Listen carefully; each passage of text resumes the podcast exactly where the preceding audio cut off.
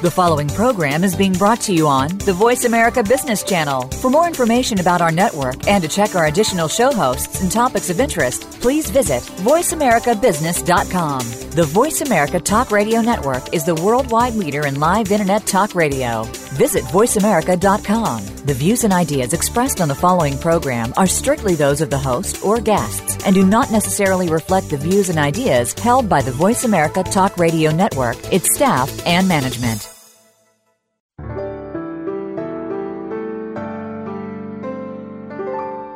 How is your work life going? Business, home, social? How about your health? Could you make some changes?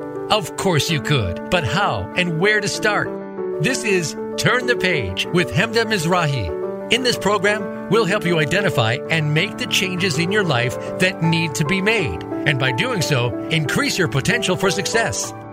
And now, here's your host, Hemda Mizrahi. Welcome to Turn the Page. I'm Hemda Mizrahi, joined virtually by collaborative communication expert Elaine Rosenblum. Elaine will share why she thinks words matter now more than ever when it comes to achieving your educational and career goals.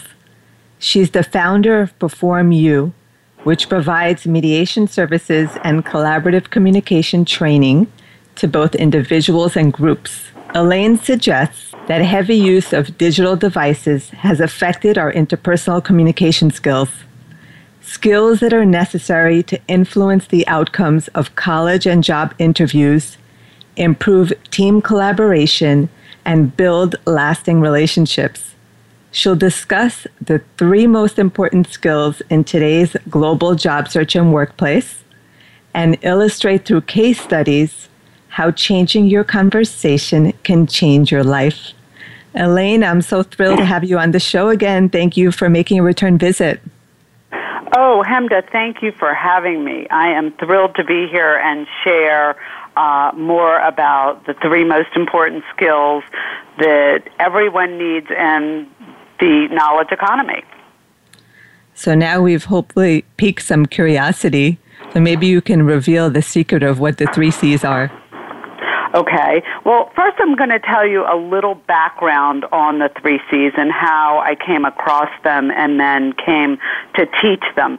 Um, about five years ago, I read an article uh, in the New York Times Magazine about the skills that were going to be required in the knowledge economy. It was written from the point of view of what colleges needed to be thinking about in terms of preparing students for their careers. And it was revealed that the three C's were communication, collaboration, and creativity. Uh, and that really piqued my curiosity, and I'll tell you why in one minute. And then I went to an edu- I went to a conference on the future of careers in technology, and then once again, all the technology companies were saying the exact same things. These are our value systems. This is what we want the people that we're hiring for the future of technology, the skills they're going to need to be successful. So the three C's are communication, collaboration, and creativity. And when I read that, it became very clear to me as somebody who teaches collaborative negotiation and somebody who grew up, my first career was in the advertising and marketing world, that I was an expert in all three of these and that they were all very teachable skills. So today I want to share with your audience how those manifest in a global knowledge economy and why they're so important. It'd be wonderful to get into the why since you work with so many people, students, recent graduates, seasoned professionals. Just to share a little bit about what you're seeing has happened through the impact of technology and what are the real life scenarios that you're looking to address in the training that you provide?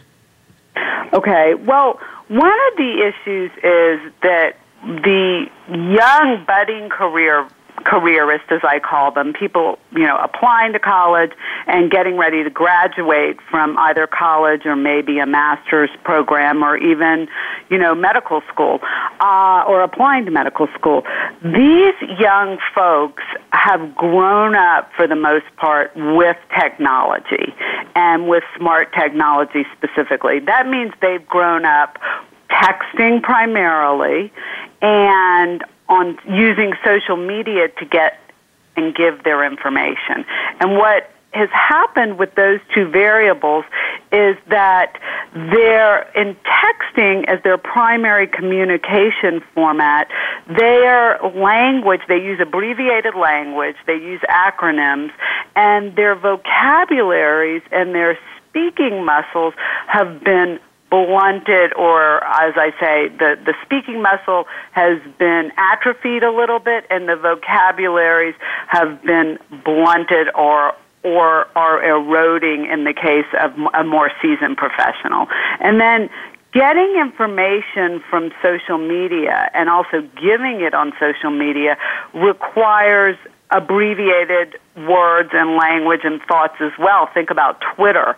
And so our whole ability to communicate has been just degraded or downgraded. I don't want to, degraded was probably a very judgmental word, which I'm against, but downgraded. And we need to intentionally work on upgrading it a little bit. Um, so that is my concern, and that is the effect that I'm seeing uh, across the board in budding professionals and seasoned professionals.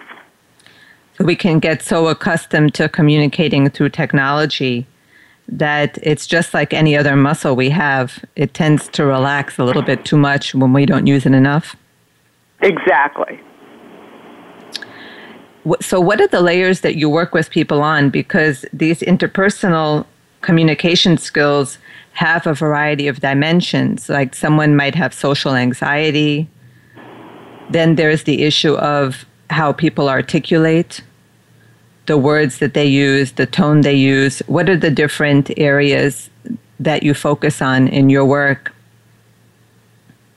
Well, let me break this down for you. So you have communication, and communication is your voice.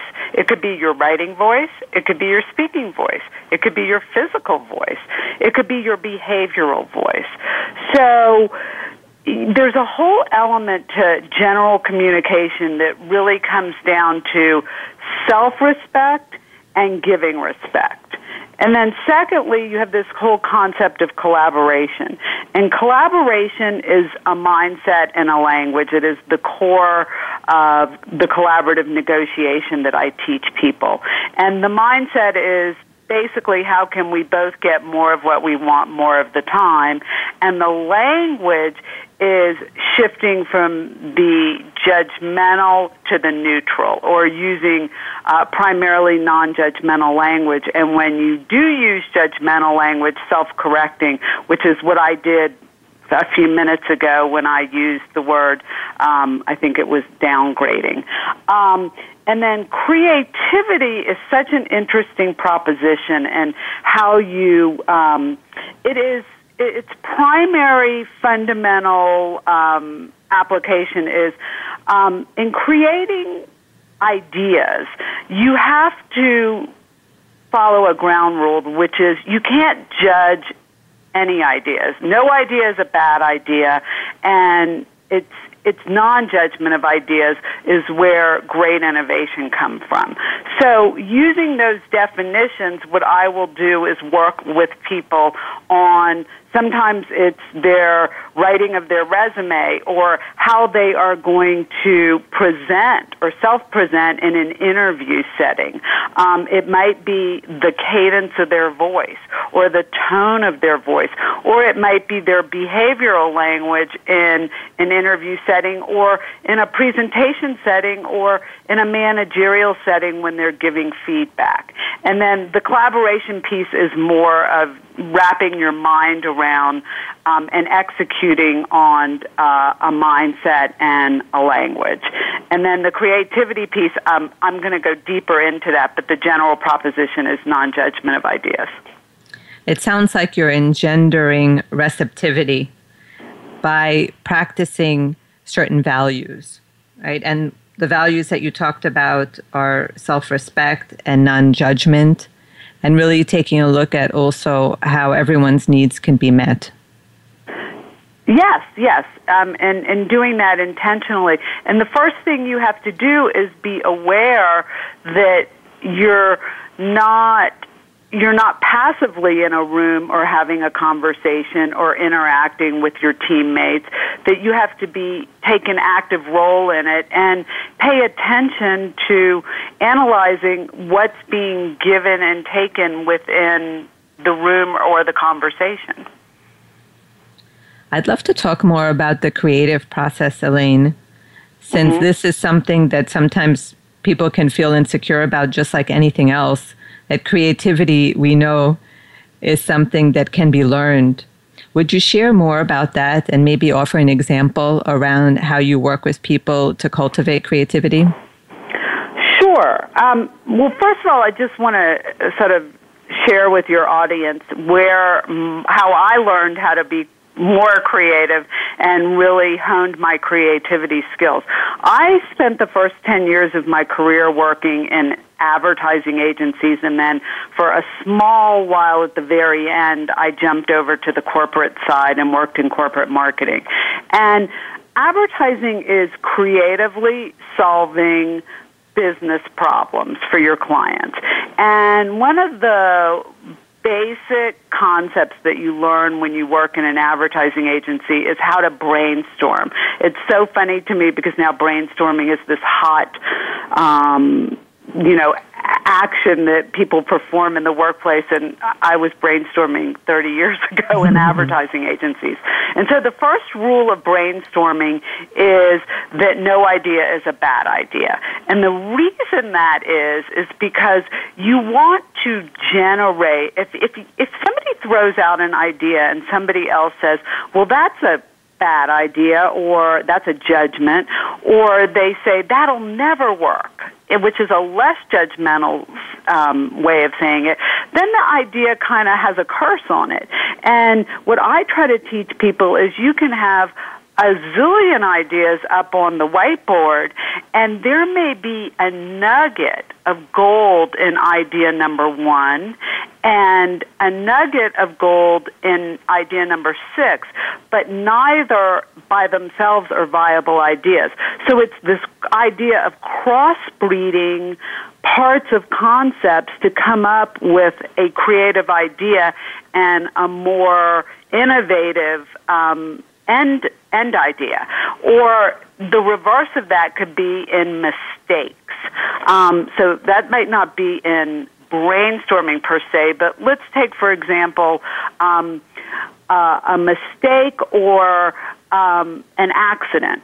So it, this is an, always my favorite story about medical innovation, whereby um, there was an accident and a young man in Russia um, had glass sort of uh, some glass broke and scratched his eye and he had terrible vision prior to the accident. And what they found out was that his um, vision became corrected by um, the glass scratching his eye. And so the innovation of laser laser eye correction surgery came from that accident. So that's sort of the reverse idea of brainstorming, but it's still creativity. It's how can we use this information to create innovation? Does that make sense? I love that example, absolutely. That when it comes to inventions, so many of them can happen, so to speak, by accident. And exactly, exactly. There's great ideas and mistakes and accidents. And it seems also that you're talking about creativity in a very practical and grounded way, meaning that it's really an avenue, a skill set that's used to solve problems. And exactly. therein is its value in the business arena, let's say, where we want to exactly. look at it in the concrete terms. And yes. I love I love what you say also. It's taking that value again of non judgment that everyone has so, such a wealth of resources within them. And I guess part of the challenge can be the issue of expressing it. If we had a chance to actually express what was inside us, then we would all discover our brilliance even more. And so, having more of a mindfulness, not just as an individual, also in a group context, to really allow for the expression of a variety of ideas with withholding judgment so that you can see, as you mentioned, if maybe there are bits and pieces of each one that could be combined to really come up with the best solution. You are exactly right, and that is exactly how great ideas and great create creative, as we say in the advertising world, is is generated. That's where great commercials come from and great print ads um, from a group of people all putting their minds and their innovative ideas or creativity onto a problem and trying to solve it in a group function.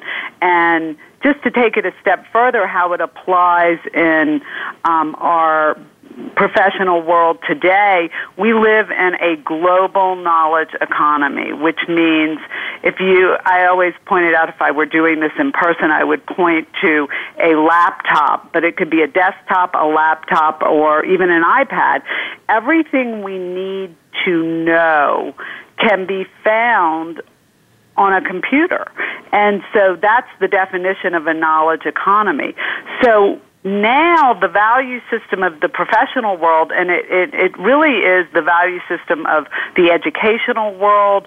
Um, it's true in medical school interviews, college interviews, and job interviews that they are not necessarily they are looking for knowledge and they are looking for some expertise but if you think about everything you need to know can be found on a computer then what they also the underlying skills that they want you to be able to do, have are can you get into a group environment and and communicate and collaborate to create innovation? And and so there's a business problem and they want people in the business world to come at that problem and be able to collaborate in a team environment and they're actually looking for very diverse um, abilities to solve problems, meaning using different disciplines. So highly valued people in the for instance, technical or technology world are people, they might want to hire an opera singer or somebody who's an engineer who has a background in opera singing and, um, by the way, decided to go to medical school and didn't graduate. Those are three different kinds of disciplines to use to solve business problems. And they are looking for a cross section of lots of different disciplinary thinking in order to solve problems. It makes sense that we need to hone the skills that we cannot replicate through technology and which we really own inherently as human beings.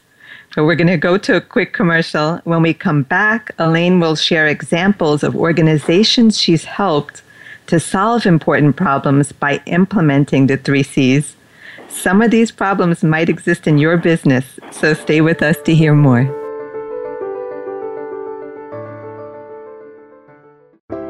Are you a business leader or owner who's ready for a lifestyle change? If conditions in your company's environment or marketplace are reducing your quality of life, now might be a good time to develop an exit strategy. Creating a transition plan enables you to pace your need for change while celebrating an enriching career. Ensure that you exit on a high note by enlisting the expertise of Hemda Mizrahi. Learn more at lifeandcareerchoices.com. Have you friended us on Facebook yet? Why not? Just go to facebook.com forward slash voice America or search for the keywords voice America. Once you are part of our Facebook network, you'll receive daily messages about what's happening with our shows, this week's featured guests, and new happenings at the Voice America Talk Radio Network. And you can add your voice to the always active discussions on our timeline. Just go to facebook.com forward slash voice America or search for Voice America.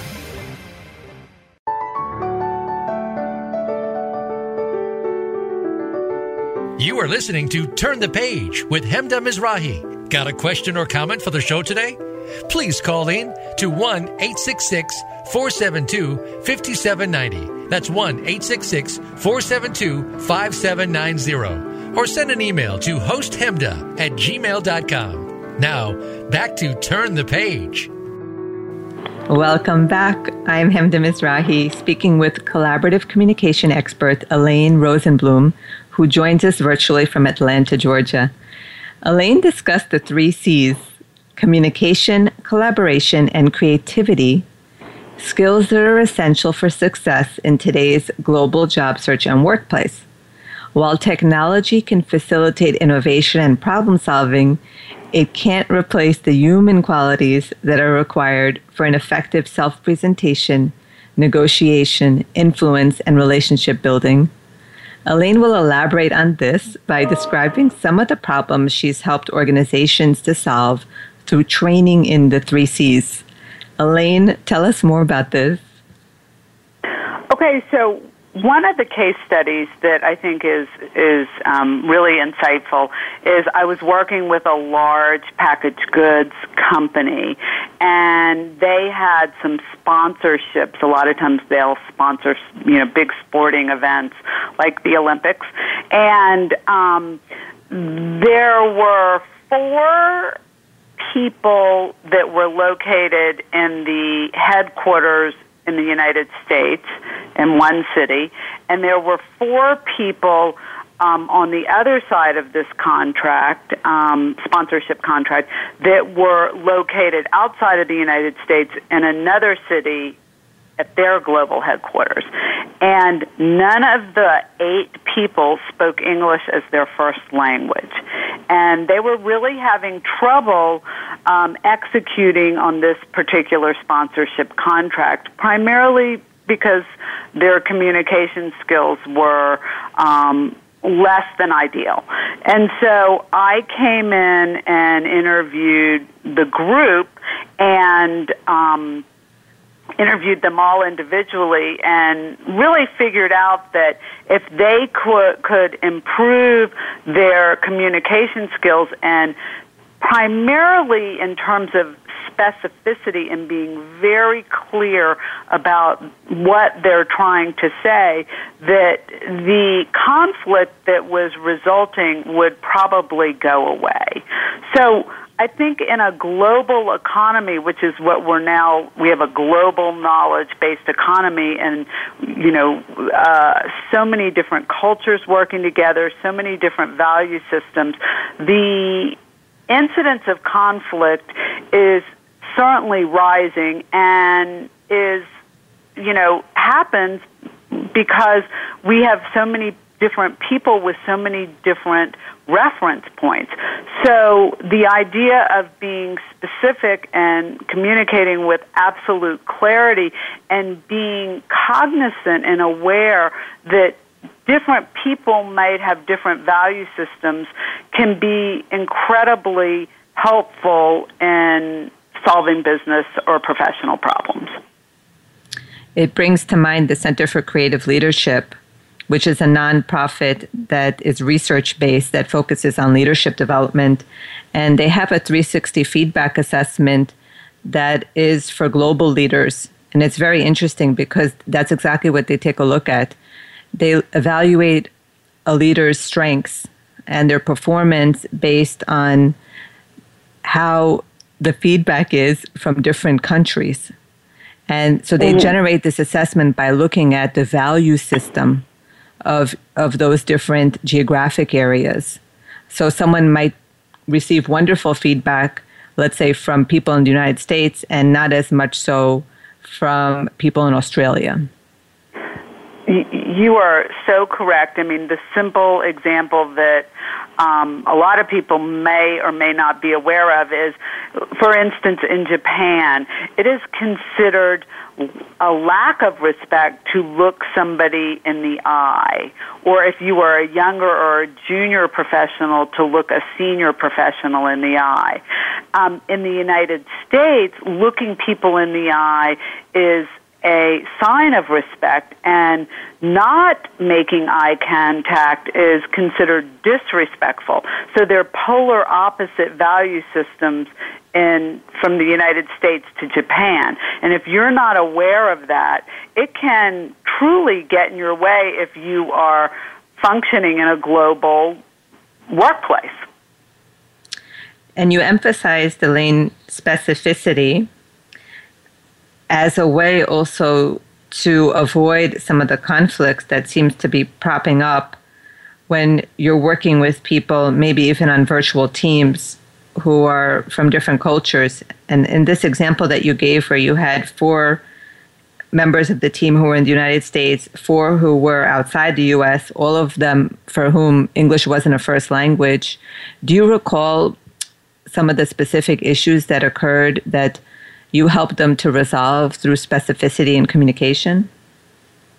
Um, I think some of the specific problems were ground in the fact that they didn't even take into consideration that somebody may or may not be understanding what their point their point so they they got very caught up in making assumptions without um, gaining clarification and con- what I call confirmation, saying, I just did it to you a few minutes ago in this interview. I said, Hemda, does that make sense? I made a point and then asked for, you know, confirmation from you. That's a very simple um, tool that we use in collaborative negotiation that I taught this group of people to use as an interaction tool to always get confirmation that the point that they were trying to make was understood as they were trying to make it.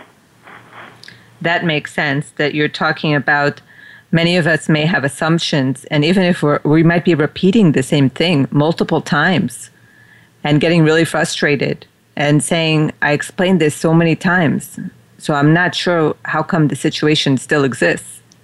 How come there's still a problem here? Right. And, and another tool that I use to teach groups in conflict or even individuals in conflict is to ask questions.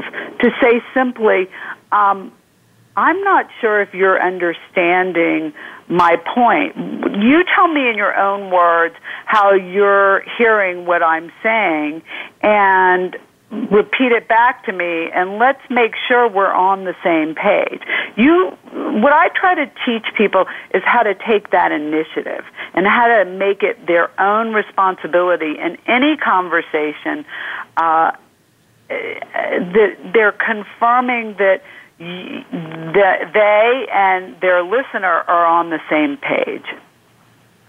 So the underlying strategy just has to do with inviting or offering clarification, just confirming that the message is clear and making it specific maybe by by offering facts and examples, data that might help the person to really get the point that you want to convey.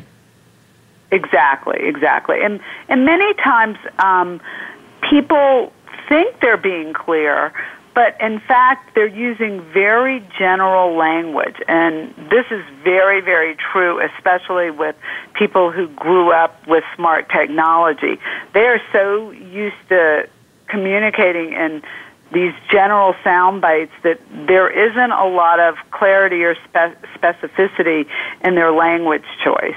And that is a recipe for miscommunication. Uh, when I'm working with young people, I so frequently say, well, what do you mean by, uh, you know, it wasn't a, a fun time?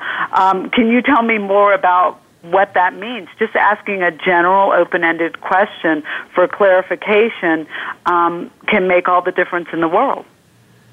And what about taking ownership and saying, I just want to make sure that I'm communicating this in a way that's really clear? Yes, Let me know if you have questions. Yes, um, just asking for that. Um, does this make sense? Is it clear? Um, asking the question and making it safe for someone not to understand what you have said.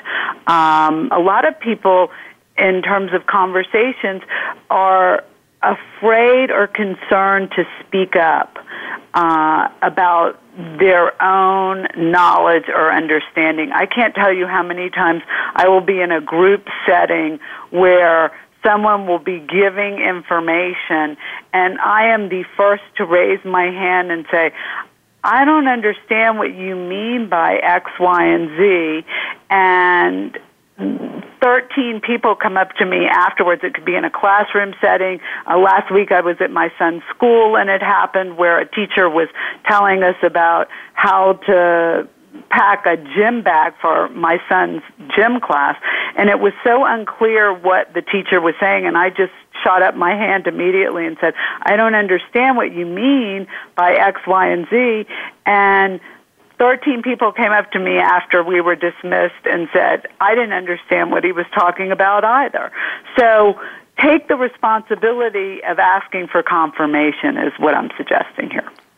Right. It sounds like also that if you speak up, more than likely you're speaking up for many other people. If you have a question in your mind, then it may be reflective of what other people are wondering as well. I would I'm willing to bet 9 times out of 10 that is true that if you don't understand many other people in the room don't understand either and taking the risk of asking for clarification uh, without putting the other person on the defensive is a leadership tool. That's what I was wondering actually in terms of putting the person on the defensive. If you say to someone, I'm not sure that you're understanding what I'm saying or if you ask them, do you understand what I'm saying? Do you think that that's something that sometimes people can get offended by as if you're questioning their, you know, cognitive abilities?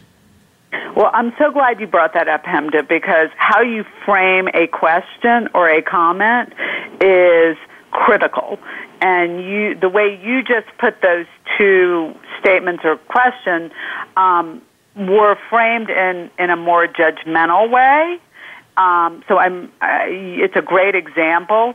And the way you want to ask questions like that is, uh, does that make sense in a very open-ended way? And you want to make sure your tone isn't condescending. Uh, and also, you might want to say, are you understanding? If you say something like, are you understanding what I'm saying? You're kind of making a judgment that they may be less than. So you need to put the onus on yourself and say, am I making sense? Or does that make sense? What I'm saying makes sense. And, and take responsibility for your own ability to communicate. And if I'm, if you're not making sense, then perhaps I could put it in a different way. Um, let me ask you a few questions about what parts don't make sense. Um, and you have to say it with empathy. You can't say it. It's it's it, that really goes to a collaborative mindset, and the mindset is how can we both get more of what we want more of the time. So if you have a mindset of openness and the goal of being collaborative, in theory, your voice and your tone should follow suit. So when I'm teaching people to be, you know, better communicators, I have to lay down this idea of collaboration as a foundation. You want to make it easy for someone to come to you and say they're not quite clear on what you're saying. You want to give them an invitation. It's just like giving and receiving feedback.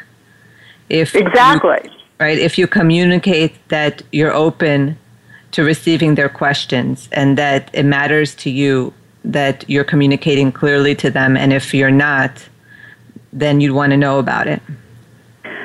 Yeah, I mean, if you are leading um, a conversation or even a group, uh, one of the foundations that I always lay down, especially in a group, is no no question is a stupid question. No question is a bad question. The goal here is for you to learn as much as you know you can. So I invite all of your questions. So that's me taking responsibility for my own ability to communicate clearly and uh, specifically. We literally have just a minute before we need to go to commercial. Is there anything else that you'd want to emphasize by way of wrapping up this point around clarity and specificity? Uh, I mean, I just want to reemphasize that you have to take it on as your own responsibility. And, you know, as you rise up in your abilities or increase your abilities that you can learn not only how to take responsibility for yourself but to non-judgmentally ask the other person to um, to enhance their clarity and specification. Um, and there are ways to ask questions to encourage that from other people without putting them on the defensive. Right. So you want to approach both ends. You want to invite someone to seek further clarity and check in and make sure that you're communicating in a way that's clear to them, and then also ask for clarity in a way that's respectful. Exactly. We're going to go to a brief commercial. When we return, Elaine will share examples of the interview prep she does with college students and recent grads and her work with seasoned professionals. Stay with us for tips that will benefit your job search. Are you a business leader or owner who's ready for a lifestyle change? If conditions in your company's environment or marketplace are reducing your quality of life, now might be a good time to develop an exit strategy. Creating a transition plan enables you to pace your need for change while celebrating an enriching career. Ensure that you exit on a high note by enlisting the expertise of Hemda Mizrahi. Learn more at lifeandcareerchoices.com. Have you friended us on Facebook yet? Why not? Just go to facebook.com forward slash voice America or search for the keywords voice America. Once you are part of our Facebook network, you'll receive daily messages about what's happening with our shows, this week's featured guests, and new happenings at the Voice America Talk Radio Network. And you can add your voice to the always active discussions on our timeline. Just go to facebook.com forward slash voice America or search for Voice America.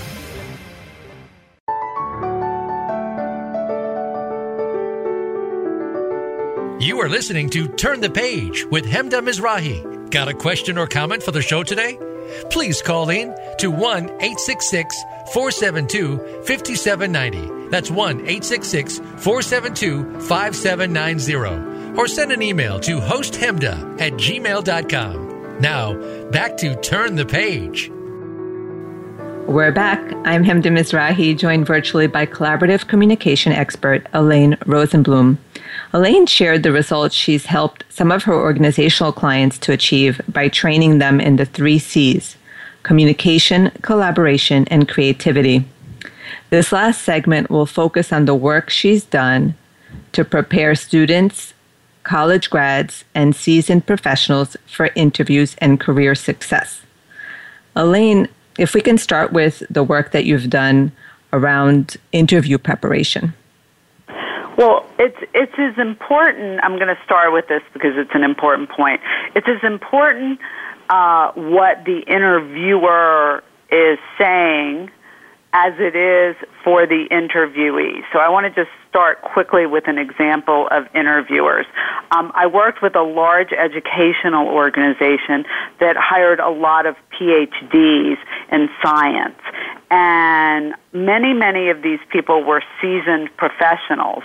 And they were in the role of interviewing hiring younger PhDs into their departments, but they were also in, in as part of their job uh, they had to sometimes job eliminate or what you know the not so nice word is fire some people from their department or downsize.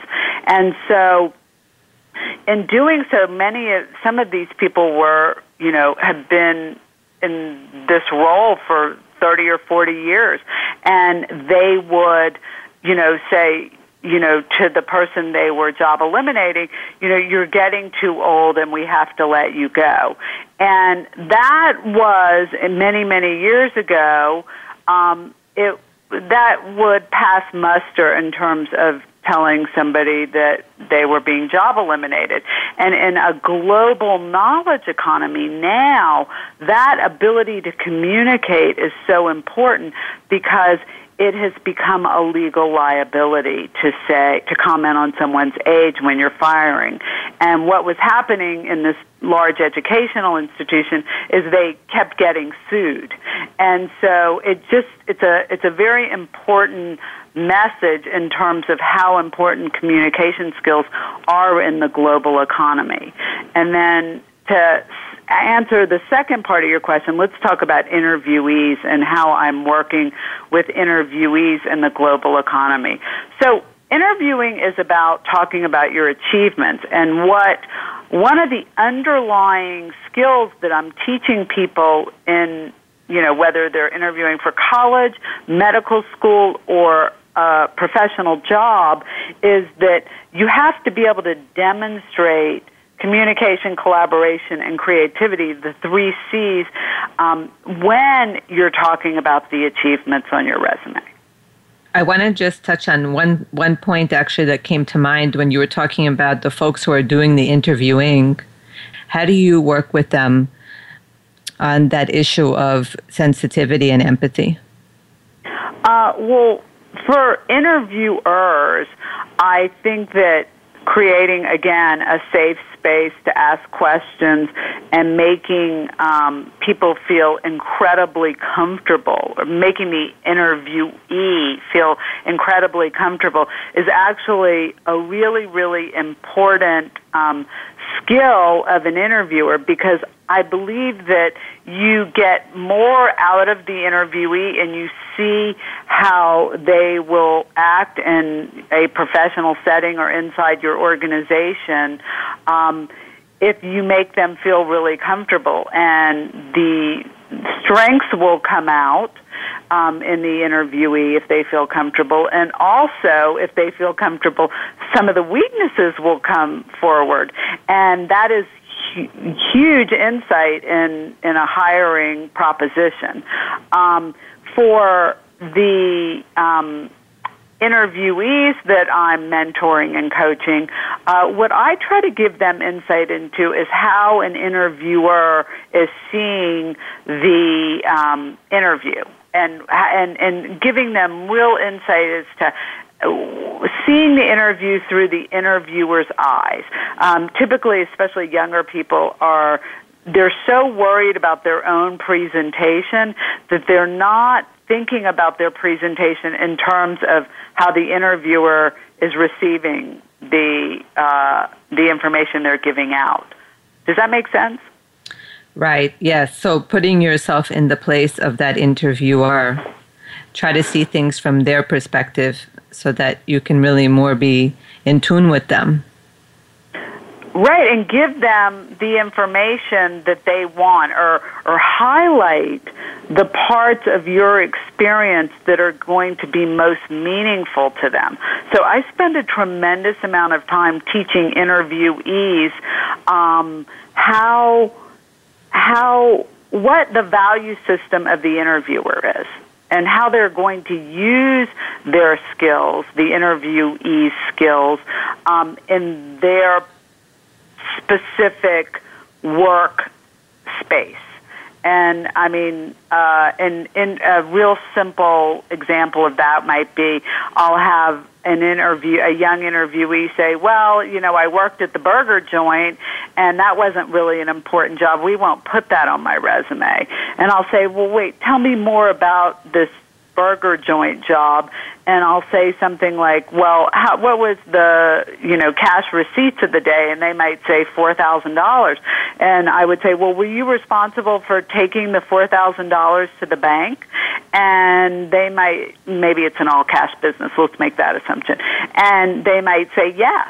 Well, there's all kinds of implicit ideas in that small concept, meaning they've been trusted with $4,000, they have the responsibility of taking it to the bank, and those are very valuable uh, strengths in, I would say, 95% of organizational environments. So they, something that they would underestimate, a skill set they would underestimate the interviewee, um, might be incredibly important to an interviewer. You're encouraging then the interviewee to break down their experiences and ask themselves, what does this say about me? That I had this responsibility. Those are called transferable skills, and I think most people underestimate their transferable skills.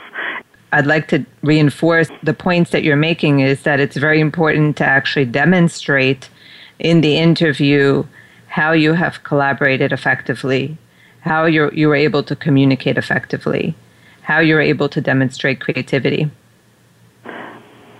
Exactly. Um, I always use the analogy for um, for interviewees or when I'm prepping interviewees. Um, to uh, you know, they tell you in math when you're in elementary school, show your work show how you got from A to B and how you got your answer. The same is true in an interview. They want, mm, interviewers are most interested in how you think, how you got from A to B, what was your creative process to get from A to B. And that comes down to storytelling and the way you frame a story. And that is probably what I spend most of my time uh, teaching interviewees is how to tell a story and frame a story that is going to highlight your skills, your communication, your collaboration, and your creativity skills um, within that story and telling the interviewer how you got from A to B. A lot of times somebody might say, well, this is my strength. Um, my strength is uh, communication. Well, that is meaningless to an interviewer, just to say a flat, make a flat claim like that. You have to say, you know, my strength is communication. For example, uh, I was at a leadership conference and uh, I knew that people were confused by what the speaker was saying, so I stood up and asked a question that I knew would clarify uh, what the speaker was trying to convey to the audience. That is somebody who is an insightful communicator because they could analyze what was going on in a situation and in a communication situation and then help the group and get a better understanding. I want to reinforce a couple of the points that you made, and then I'd love to talk about seasoned or returning professionals since we only have about a few minutes left before we need to wrap up. So, for interview preparation, we want to create three buckets and, and more buckets depending on what kind of opportunity you're applying for. You want to cover though the basis of collaboration, communication, creativity, and look at it from the from the angle of specificity. Tell stories that illustrate how you implement these skill sets. And then how how does this carry over to a seasoned professional or someone maybe who's been out of the workforce and is looking to come back in and is a little bit concerned about what they've missed in being out that might pose a bit of a challenge? Um, well, I think people underestimate their skills in general.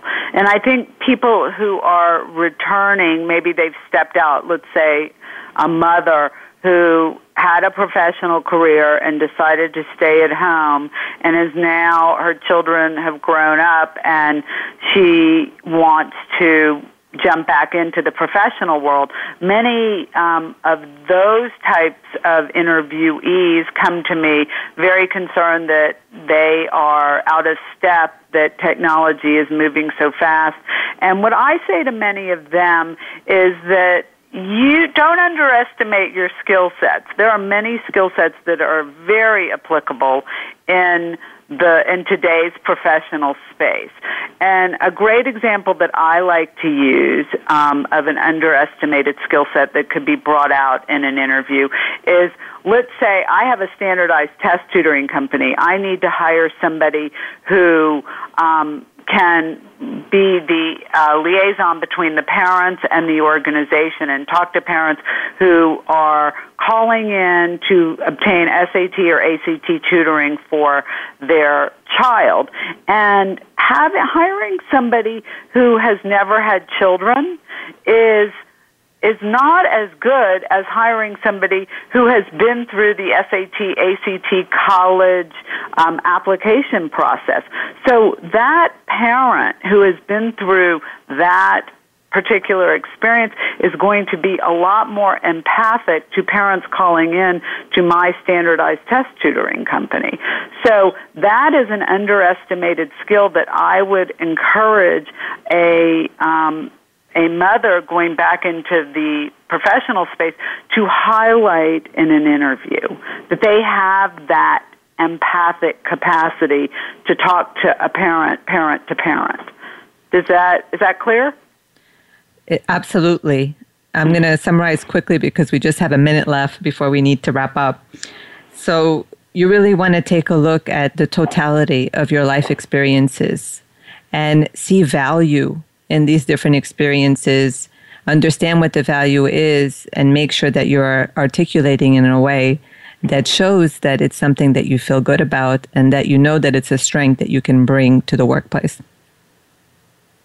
Yes, yes, and it's identifying those transferable skills that sometimes can be hard for people. They tend to underestimate them, and it's really important to um, get to engage a, friend or a mentor or me to help you uh, pull these out and extract those transferable skills and then how to present them. Thank you so much, Elaine.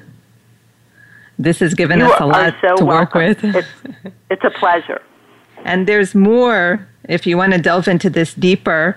One is that I'd like you to look out actually for Elaine's upcoming book, which is expected to be published in 2017. If you or your kids will be applying to college and grad programs, or if you're applying for scholarships or jobs, stay tuned for a communications interview and job search primer that Elaine is in the process of writing. The book is designed to help you ace interviews, develop job search strategies, negotiate salaries, and importantly, as Elaine has expressed, to articulate a point of view that distinguishes you from other applicants. You can stay tuned for this and other guidance on collaborative communication through the social media links that are on Elaine's website, which is proformu.com. That's P R O F O R M, and the letter U dot com. If you have comments or unanswered questions about today's episode, I'd love for you to email me at hosthemda at gmail.com. You can also share comments and questions by following me on Twitter at Hemda Mizrahi and liking us on Facebook at Turn the Page Radio. Until next week, remember to make the grass greener where you are. I'm Hemda Mizrahi, inviting you to turn the page.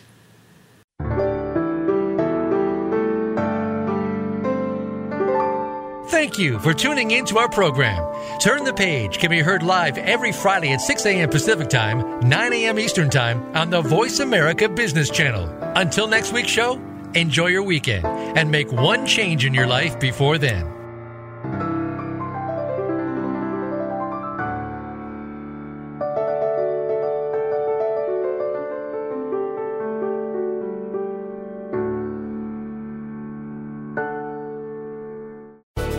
Thanks again for listening to the preceding program brought to you on the Voice America Business Channel. For more information about our network and to check out additional show hosts and topics of interest, please visit voiceamericabusiness.com.